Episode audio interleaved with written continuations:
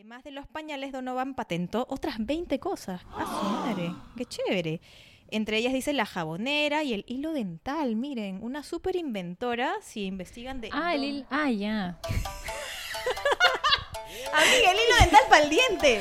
Ah, Para el diente. Son necesidades también, uno nunca sabe.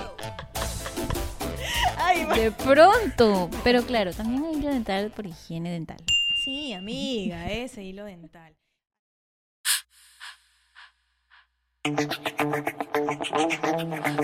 No somos impostoras, un podcast sobre género y feminismo, desde nuestras vivencias y con información relevante, con Inés, Andrea y Janina.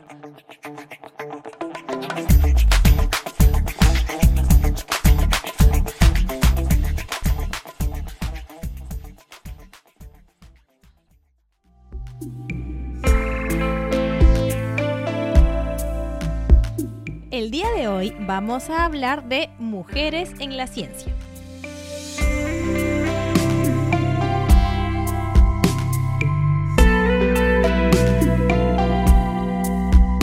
Hola, ¿cómo están? Bienvenidas y bienvenidos a un lunes más de su podcast favorito. No somos impostoras. Bueno, el día de hoy estamos con Inés y Andre, que está, digamos, al otro lado del charco, en las Europas, en un curso de género que seguramente ya cuando regrese en unas semanitas nos contará con más detalle de toda la información que seguramente ha aprendido en, en este tiempo. Y bueno, entonces como ya les habíamos eh, mostrado, ¿cómo es? Indicado, no, eso es muy formal. Contado. Contado, como ya les habíamos contado al inicio del programa, el día de hoy vamos a hablar sobre las mujeres en la ciencia. En atención al 11 de febrero, que es el Día Internacional de la Niña y las Mujeres en la Ciencia, o las mujeres y las niñas en la ciencia, la tecnología y la innovación, también llamado Día Internacional de la Mujer y la Niña en la Ciencia. Y bueno, ustedes saben que nosotras no somos, digamos, somos abogadas, entonces no tenemos de primera, digamos, en primera persona experiencias propiamente de movernos en el mundo de las ciencias o de, de lo científico. Pero sí queríamos traerles mucha información y bueno, y particularmente porque sí conocemos personas o hemos conocido experiencias de otras personas, compañeras, mujeres que han tenido o, o se desenvuelven profesionalmente en estos espacios. Y aprovecho este momento para mandarle saludos a una amiga muy querida que es ingeniera, que se mueve en ese espacio. Y que el día de hoy, bueno, no el día de hoy, pero digamos el momento en El el día que de la grabación. el día que, es estamos grabando esto, que es hoy, ha nacido su primer hijito. Estoy muy emocionada. Así que muchos saludos para Nats y para el pequeño Mariano que acaba de llegar al mundo. Mm. Pero bueno, entonces, con ocasión de ello, tomando en cuenta también su experiencia como una mujer en el mundo de la ingeniería, queríamos compartirle un poco de cifras y de la problemática que también es para las mujeres moverse en este espacio. Sí, yo quiero hablar también. Sí, perdóname. Yanni. O sea, Discúlpame. Ya, Entonces, por si acaso yo también estoy acá, gracias Yani. Ciertamente vamos a hablar de las mujeres en la ciencia por este día que se celebra, se conmemora, se recuerda desde el año 2015 y bueno, fue reconocido por la Asamblea General de las Naciones Unidas. Y vamos a hablar de algunas cifras, ¿no es cierto? Ya no- nos repartimos, pues, amiga. ¿Qué te parece? Pero ¿Qué te empieza, parece? empieza, por favor. Muy bien, yo empiezo. A nivel mundial, solo el 33% del personal de investigación está compuesto por mujeres, o sea, un tercio. Asimismo, las mujeres representan tan solo el 22% de las y los profesionales que trabajan en el campo de la inteligencia artificial y el 28% de las personas graduadas en ingeniería.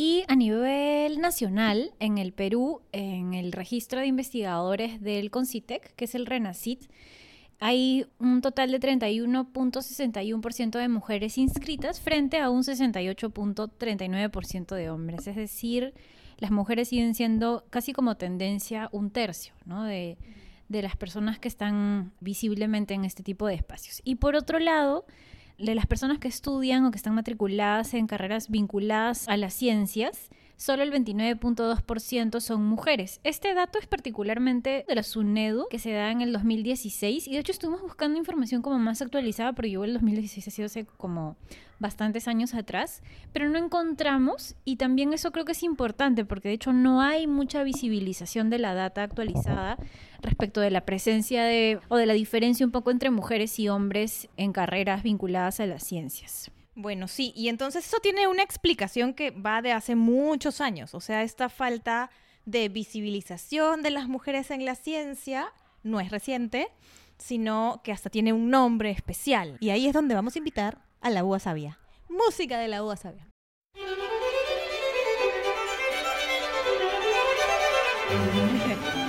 ¿Cuál es el efecto Matilda? Se refiere al olvido sistemático de los aportes de las mujeres en la ciencia recibe este nombre, es decir, Matilda, por Matilda Gage, primera mujer en denunciar esta práctica. Este efecto no se limita al ámbito científico, sino también a otros ámbitos, ¿no? Pero vamos a dar algunos ejemplos.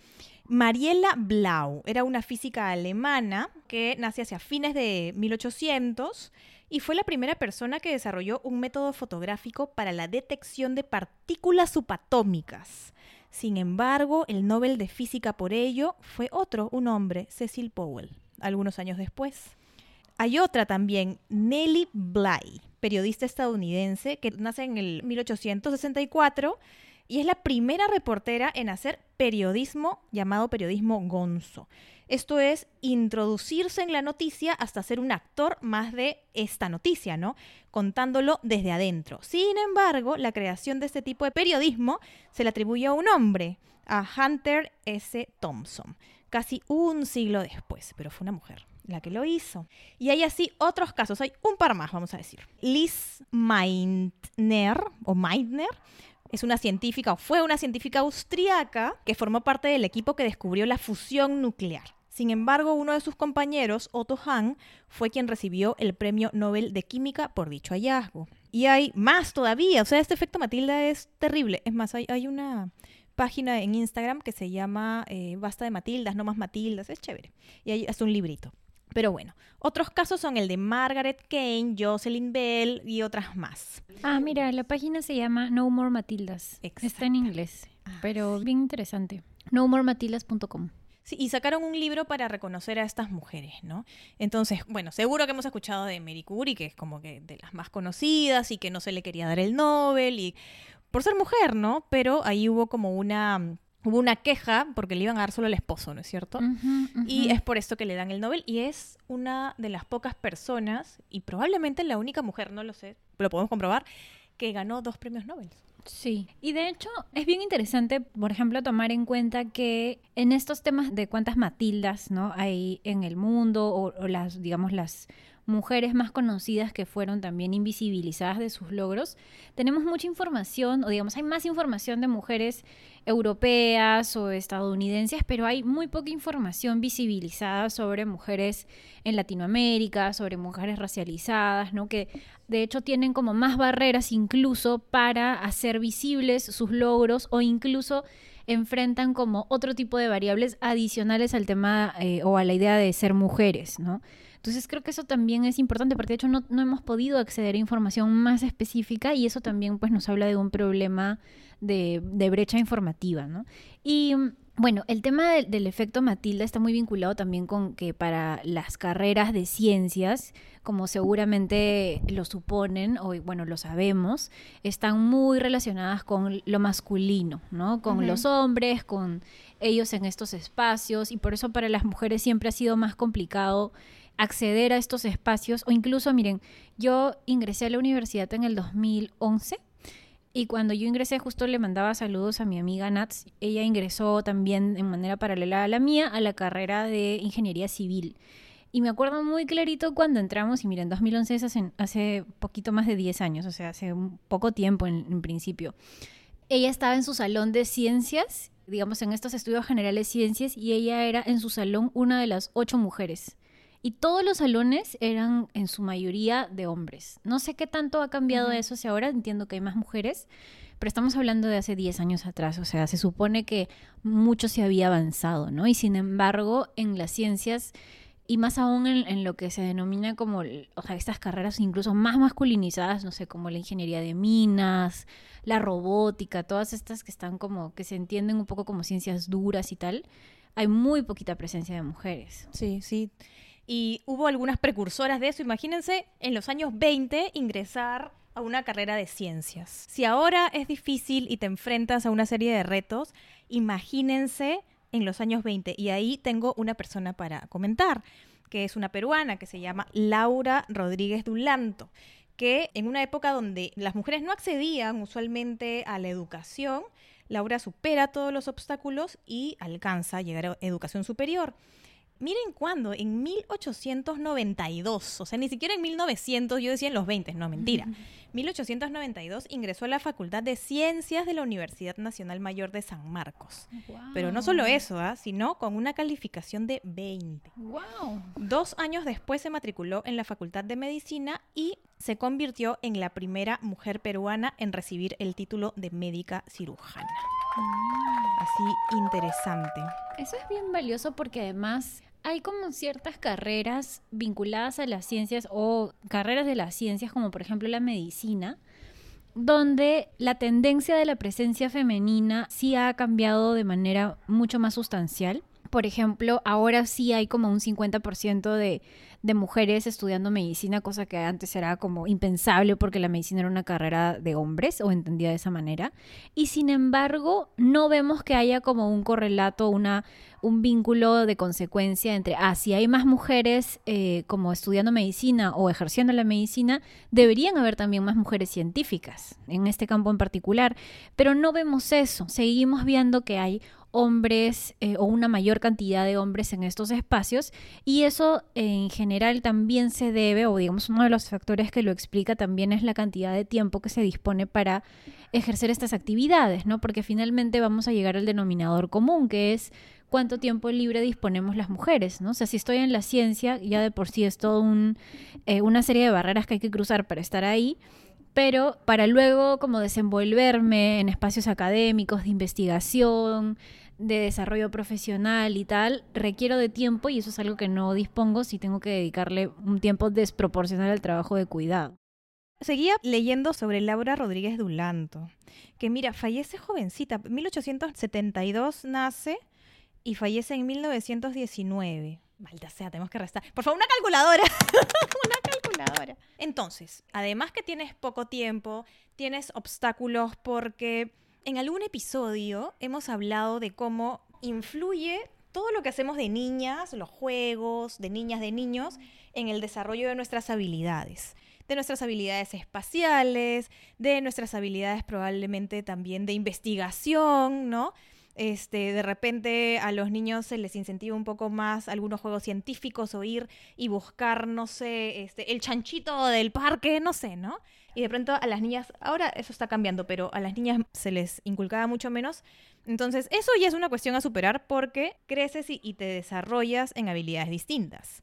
Luego entras a, un lugar muy masculino, que puede ser muy duro, porque no va a haber algún trato especial, es decir, a veces es, es muy muy agresivo, muy violento en, ciertas circunstancias.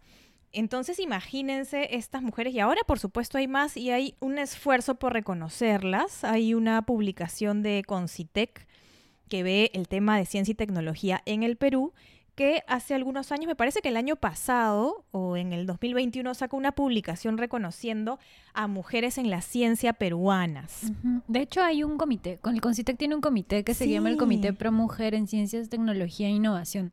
Otra peruana, otra peruana, precursora de la genética en el Perú. Ella se llama María Isabel Quiroga. Está en este libro. Interesante, está en redes. Lo pueden encontrar como... Como Científicas del Perú, 24 historias por descubrir. Es una publicación de Concitec. Y lo encuentran así, está súper chévere, con un montón de, diagramas, de dibujos, está bien bonito. Y ahí pueden conocer a estas 24 mujeres. Pero bueno, les vamos a decir algunas. Entonces les decía, María Isabel Quiroga es precursora de la genética en Perú. Desde niña mostró gran interés por los misterios de la vida, dice este libro. Se graduó y obtuvo el doctorado en medicina con especialidad en genética por la Universidad Peruana Cayetano Heredia, donde hace más de 30 años imparte sus conocimientos. Ha publicado diversos artículos en prestigiosas revistas científicas.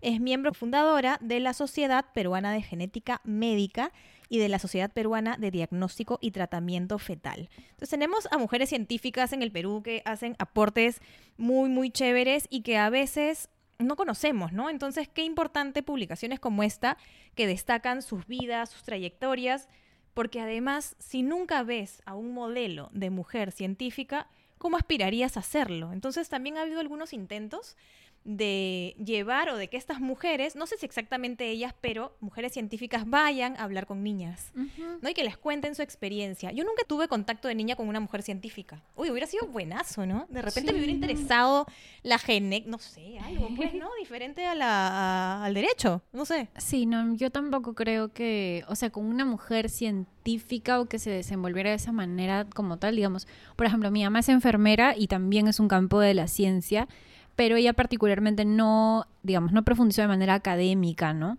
Pero también es un espacio, aunque lo cierto es que la enfermería es, feminizada. Es, feminizada y además es muy vista como no científica, ¿no? Es muy vista como una carrera de asistencia.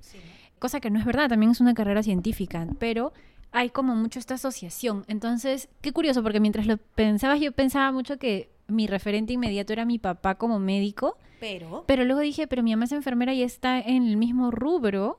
Y como que en esos segundos me quedé pensando en, oye, pero hay una asociación acá que estoy diciendo que es incorrecta, porque en verdad ella también estuvo en ese, eh, está desenvolviéndose en ese mundo, pero estoy trabando. El punto es de que hay mucha... Vamos al punto. Eh, mucha asociación de ese tipo, se me salió un sesgo. A eso iba.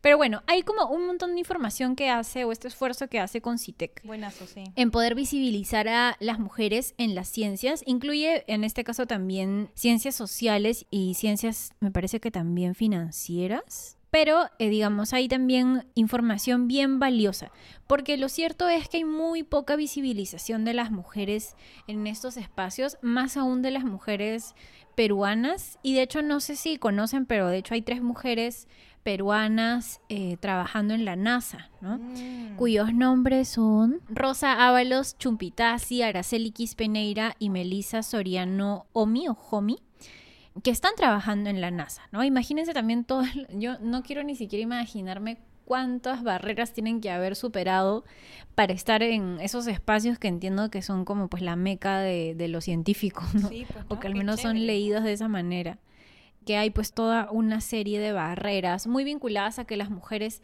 digamos, no se desenvuelven en esos espacios o no pueden desenvolverse en esos espacios, ¿no? Más aún cuando son espacios altamente masculinizados o donde hay una presencia masculina muy grande, es bien complicado mantenerse porque tienes que un poco que hablar en el mismo lenguaje, ¿no? Y ese lenguaje siempre puede ser muchas veces sexista, puede ser muchas veces lleno de otro tipo de prácticas, ¿no? Distintas a las feministas. Porque además, además de estudiar ya en este entorno, tienes que formar relaciones, hacer networking, ¿no?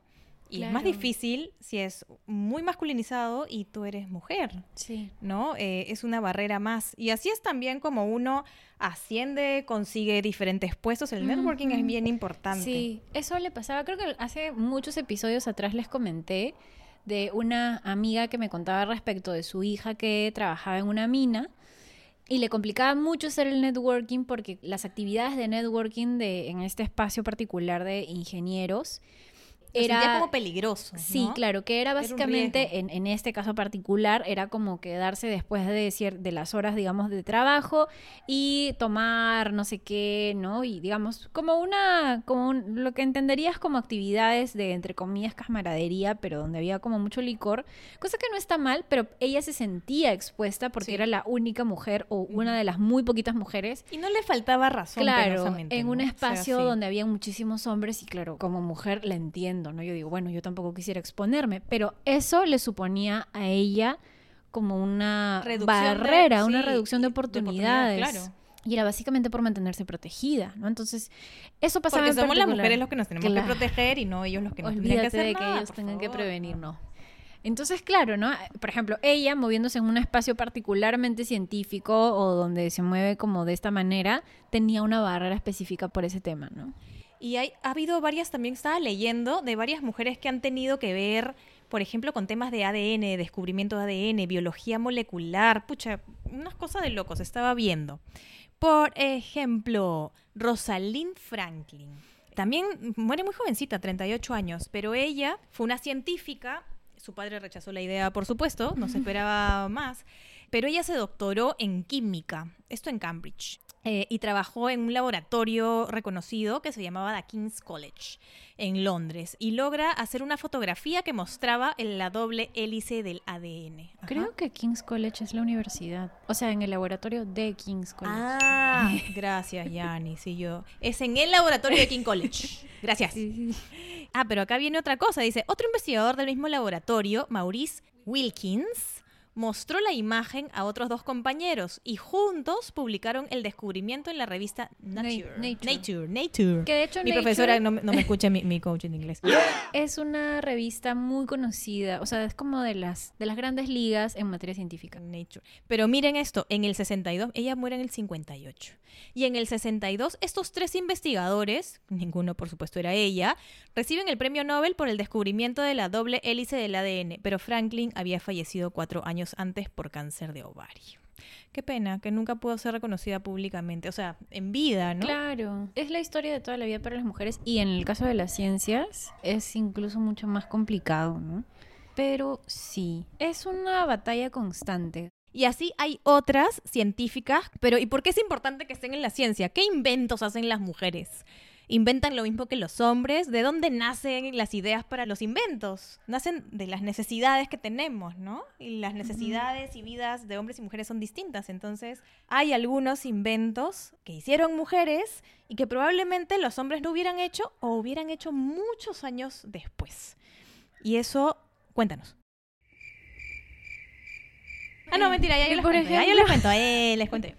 No, vamos a hablar de algunos como inventos emblemáticos de mujeres, porque como les digo, los hombres o lo hubieran inventado mucho después o de repente nunca lo hubieran inventad Sí, es muy probable, ¿no? Es más, yo creo que no lo habrían inventado. De repente cuando O que empezaron a lo lavar los platos, amiga. ¿no? inventado bajo su mirada, ¿no? O sea, como ellos creen que seguro es. Bueno, y aterrizar lo que estamos hablando. Por ejemplo, uno de los inventos fue lavavajillas y los pañales desechables son inventos que fueron creados específicamente por mujeres.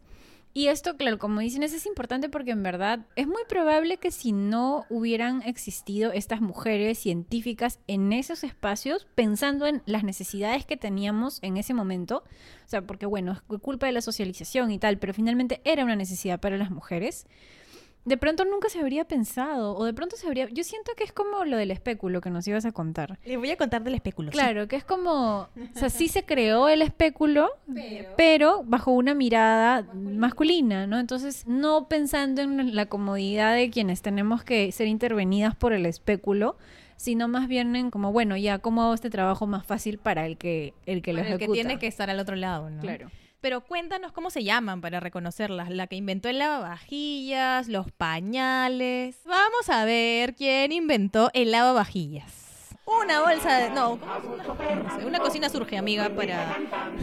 Eso no lo sabe Dani. Qué bueno también. Ya, vamos a enterarnos, gracias Yanni, quién creó el lavavajillas.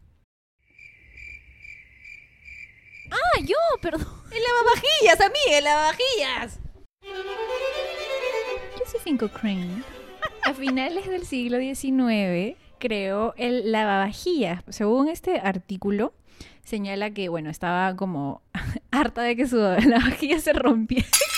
Esta mujer, Josephine Cochrane, estaba harta de que su lavavajilla, o sea, parece que ya existía algún tipo de lavavajilla, que, pero que se rompiera y tenía conocimientos de mecánica e ingeniería. Mm, mira, entonces como tenía este problema, trata de buscar una solución y utiliza una serie de elementos, dice caldera de cobre, de la que salía agua caliente con jabón, bueno, va inventando alguna forma de lavar de manera más sencilla, ¿no? Y al final crea el lavavajilla.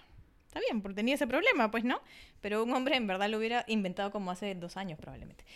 Entonces sí, lo que pasa es que en este articulito que se llama Estos inventos fueron idea de mujeres, y probablemente no lo sabías, nos cuentan un poco, o sea, qué contenía este lavavajillas que inventó. Entonces está un poco, como un poco complicado de, de leerlo, ¿no? Pero ella misma trató de comercializar su invento, porque seguro que nadie le daba bola pues con su invento. Y dice que se encargaba de visitar a los posibles clientes y de redactar la publicidad para mandarla a los periódicos. Todo lo hacía ella misma con este invento. Entonces, importante, lo crea porque tenía una necesidad, ¿no? Y eso hacia el 1800, fines de 1800, imagínense. Pero también otros inventos, por ejemplo, los pañales desechables. Lo inventa una mujer. Es reconocida, dice mundialmente, como la madre del pañal desechable. Ella se llamaba Marion Donovan. Y revoluciona con esto, obviamente, toda la vida doméstica de, dice de miles de familias, pero yo diría de miles de mujeres, sobre todo y eh, ella crea una cubierta para pañal que permitía que el bebé estuviera seco. Probablemente esto hacía que lloren menos, que el lavar fuera más sencillo, ¿no? Porque los pañales, bueno, se lavaban, pues, ¿no? Llamó a su invento Boater. No sé cómo se dice eso. Boater. Boater. Bueno, en español le voy a decir Boater, ¿ya? Boater. A diferencia de otros, estaba hecho con una tela que permitía que la piel del menor respirase e incluía botones en vez de imperdibles. Además de los pañales, Donovan patentó otras 20 cosas. ¡Ah, su madre! ¡Qué chévere! Entre ellas dice la jabonera y el hilo dental. Miren, una súper inventora si investigan de... Ah, el hilo... Ah, ya. Amiga, el hilo dental para el diente. Ah, para el diente. Son necesidades también, uno nunca sabe. Ay, De pronto. Pero claro, también hay hilo dental por higiene dental. Sí, amiga, ese hilo dental. Y el último de estos, que también, mira, es una secretaria la que lo inventa, es lo que nosotros conocemos como liquid paper, o liquid paper, no sé cómo se dice. Y esta era una secretaria que se llamaba Beth Nesmith Graham, una secretaria que intentaba ocultar sus errores como mecanógrafa a mitad del siglo XX. Por eso en 1956 inventó lo que en ese momento se llamó mistake out, errores fuera una mezcla de agua y pintura blanca que fue perfeccionando hasta patentar el líquido corrector en 1958. Qué chévere. La marca IBM rechazó comercializarlo, pero 20 años después Gillette compró su empresa por 47.5 millones de dólares. Una secretaria que inventó el liquid paper. Miren, qué chévere, ¿no? Pero bueno, como ven, hay muchísimos ejemplos de mujeres en la ciencia que, bueno, seguramente hay más y de pronto incluso hay historias que tal vez ni conocemos por el patriarcado y, y, digamos y cómo se ha movido normalmente el mundo científico o el mundo de las invenciones como un espacio muy masculinizado. Tal es así que de pronto hay cosas que pensamos que han hecho hombres y tal vez lo han mujeres. inventado mujeres o lo han o han participado mujeres en su creación, ¿no? Eh, no solamente en aquellos inventos que están muy relacionados con las actividades que realizaban las mujeres en, en estas épocas, sino también otros que están incluso relacionados con, digamos, con estas cosas ya como bien técnicas como lo de la el, esto que decías del ADN, de la doble Sí, de hélice la y doble tal, hélice que son cosas ADN. que escapan mi conocimiento y mi entender. Pero digamos, en todos los espacios, ¿no? Y cómo, me sorprende un poco cómo es, es un mundo tan complejo en el que te puedes desenvolver y que de alguna manera yo lo veo un poquito ajeno, ¿no? Porque, digamos, no he tenido, o sea, sí, creo que el derecho es un espacio bien masculino, bien masculinizado. Sobre todo en hay- áreas, ¿no? Sí, donde hay también un montón de dificultades para, digamos, mantenerse, pero creo que es bien diferente al tema de las ciencias, porque ahí hay un montón de variables adicionales, sobre todo cuando no hay presencia femenina o cuando hay presencia más reducida, ¿no? Porque creo que eso sí lo complica más porque tienes como, o sea, te ven de manera mucho más distinta. Te quedas un poco sola normalmente si no tienes las redes suficientes, ¿no? Entonces eso también es un tema a tomar en cuenta. Como para ir cerrando, o sea, las mujeres siguen inventando cosas para mujeres, sí, siguen inventando cosas para mujeres o mejorando invenciones que nos afectan a las mujeres. Y ahí les queríamos hablar de el espéculo. Las mujeres, de hecho, han oído hablar, pero los hombres que nos escuchan, no sé si han escuchado hablar del espéculo. Le dicen o- pato también, Sí. ¿no? O las Pato personas, las personas con útero también. Perdón, las personas con útero. Gracias, Yani. deben haber de todas maneras, cuando han ido al ginecólogo o a la ginecóloga, tienen que haberse encontrado con este instrumento, ¿no? Esa experiencia terrible con el instrumento ese. Exactamente. ¿De qué trata el espéculo opato ginecológico? ¿no? Es útil porque lo que hace es dar visibilidad del cuello del útero a la doctora o el doctor.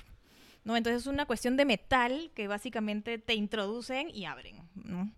Y es súper incómodo porque es eh, de metal o de plástico, es duro, ¿no? Eh, y no todas las personas tienen la misma sensibilidad y algunas puede dolerles muchísimo y es algo que tenemos que aguantar, ¿no? Entonces, ¿qué pasó con un grupo de mujeres? En lo que hemos leído dice un grupo de amigas, pero lo cierto es que una de ellas es una investigadora médica, otras sí se dedican a los temas de comunicación y otra es como ingeniera, es, es una ingeniera. Bueno, estas cuatro mujeres que en un ratito les digo el nombre porque es importante que lo sepamos. Una se llama Sana Kumar, Hailey Stewart, Rachel Hobart y Fran Wang. Estas cuatro mujeres tienen como una iniciativa, una empresa de salud femenina que se llama Yona con Y. Si la buscan, está por ahí y basadas en su experiencia y lo incómodo del espéculo, empiezan a pensar cómo podían hacer de esta experiencia menos incómoda, porque cómoda, difícil, ¿no? E inventan una mejora en el espéculo cambiando el material eh, y poniendo materiales como más suaves, más asequibles y que mantenían la funcionalidad del espéculo. Y esto lo, lo inventan hace algunos años, o sea, lo presentan como en una feria científica en el 2019. Esto se llama, su página, su perfil de Instagram es yona.care. Eh, interesante porque esto, los hombres, eso sí no, lo hubieran pensado. El, el, que inventa el espéculo es un doctor. Hace un montón de años, no hacia en 1800, 1800 y tanto, crea esto para facilitar la tarea del doctor, pero no pensando en las mujeres. ¿no? Y son mujeres las que inventan cosas finalmente para mujeres, y eso es bien importante. Y ahorita les cuento más del espéculo. Y de hecho, solo el hecho de cambiar el material con el que hacen el espéculo me parece ya un realmente pensar en cómo funciona o cómo puede afectar, ¿no? Porque hay un montón de material de intervención quirúrgica o de intervención médica que ya ha dejado de ser de metal para ser de, o digamos, o de un, o de un material parecido al metal para ser de plástico, ¿no? O ser de un material más amigable este cambio me parece solamente el hecho de pensar en eso, porque claro, tal vez si nunca te han metido un espéculo, no sabes lo complicado que es sentir el metal en el cuerpo, ¿no? Eh, sobre todo en una parte interna del cuerpo. Pero realmente solo si, si la vives sabes que es complicado, que algunas personas, algunas mujeres les duele y que además cada una tiene una experiencia bien particular con esa intervención que encima es anual y dependiendo del contexto puede ser más veces en el año. Sí, claro puede ser muchas más veces. Lo que ellas dicen es que comenzaron a contarse entre ellas y a enumerar todas sus experiencias malas con este tipo de intervenciones, ¿no? Y sobre esa base comenzaron a pensar en cómo mejorar esta experiencia, porque lo que dicen es, no solo mantiene su funcionalidad, sino que si la paciente se siente más cómoda, el doctor hace su trabajo más rápido, ¿no? Mm. Eh, entonces es un ganar-ganar, pero nadie lo había pensado, ¿no? Y también lo que dicen es, nunca se pensó al crear esto en nuestras necesidades, o sea, en, nuestra psicología, en cómo nos sentíamos, porque estamos en un momento como bien vulnerable cuando estamos de piernas abiertas, básicamente, en un ginecólogo o ginecóloga. Es muy incómodo. Y encima ver esto que es intimidante, de metal, que van acercando, es terrible. Entonces, hasta el diseño visualmente es más amigable, ¿no? Bien chévere, busquen yona.care. ¿Yona con Y o con J? Con Y, yona con Y.care interesante. Entonces, qué importante que hayan mujeres en la ciencia, mujeres que inventen cosas para mujeres o que participen en comités científicos, en grupos de, no sé, de inventores que vayan dando ideas de lo que necesitamos, porque es más sencillo que desde la experiencia mejores la calidad de vida de quienes viven más cerca a tu experiencia, ¿no? Que en este caso, mujeres con mujeres. Eso. Sí, entonces bueno, nos quedamos un poco con esas ideas, con las experiencias de las mujeres en las ciencias, con el efecto Matilda, como una manera de visibilizar a aquellas mujeres que han estado dentro de los momentos o campos eh, científicos, dentro de los hallazgos científicos o incluso de hallazgos de otras, eh, de diferentes índoles, pero que no han sido visibilizadas o de pronto han sido totalmente obviadas de ese proceso, ¿no? Entonces creo que eso es algo con lo que yo me quedaría y sobre todo también con el hecho de cómo más mujeres en estos espacios pueden generar soluciones para problemas que de pronto vivimos eh, dentro de nuestra salud física o de pronto salud mental, ¿no? Porque conocen el espacio en el que, eh, o las experiencias, ¿no? En las que nos desenvolvemos. Y bueno, definitivamente seguramente más mujeres en estos espacios o con variables distintas, ¿no? Por ejemplo, más mujeres racializadas, más mujeres de las diversidades sexuales, no solo van a abrir campos, sino que además pueden generar soluciones para problemas en esos contextos que de pronto nosotras si somos ajenas en algún nivel, tal vez ni siquiera conocemos o no nos imaginamos. sí, exacto. Sí, súper interesante. Y en mi caso, ya para cerrar, veamos la importancia ¿no? que tiene que haya un día específico donde se reconozca a la mujer y a la niña en la ciencia. Y si tenemos sobrinas, hijas, ahijadas, cuando les compremos un regalo, por ejemplo, les podemos comprar un telescopio, no sé, de niño, de niña, o podemos comprarle... Hay también algunos juegos que tienen que ver con mezclar sustancias, que, bueno, no son dañinas, por supuesto, pero como estos juegos como de química para niños, para niñas, que si ustedes ven la carátula seguramente van a ver niños en la, en la, ¿no? en la portada. Pero qué importante ir pensando también desde que son pequeños, pequeñas, irles, no concientizando, pero que tengan curiosidad.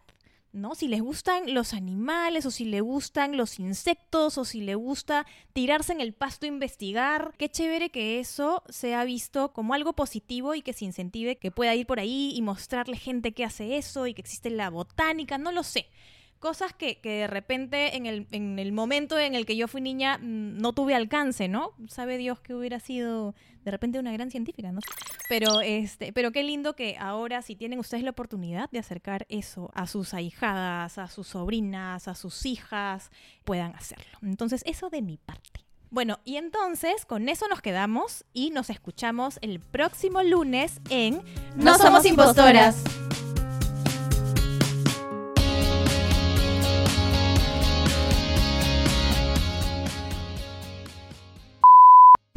Ya, Yani, por favor, empieza. Hola, ¿qué tal? qué bueno. ¿Cómo están? Otra vez. Les voy a preguntar cómo están otra vez. Otra vez. Queríamos compartirle un poco de cifras y de la problemática que también es para las mujeres moverse en este espacio. Sí, yo quiero hablar también. Sí, perdóname. O sea, Disculpa. O sea, no está Andrea y de pronto fue el programa de Yanina está practicando para su nuevo programa pronto, pronto sale en esta plataforma. Terminé, gracias. Sí, está, está madre. Perdón. Pues Andrea, entonces, entonces yo voy a decir todo. O sea, Inés, ¿por qué qué vas a hablar? Ya no sé ni qué voy a decir, pero ni siquiera puedes saludar. Ya, pero ¿quién inventó la, perdón por la reflexión, es que sí, la lavadora eléctrica? Ya olvídalo, creo que fue un hombre. No, mentira, maldita sea, malditos sobres.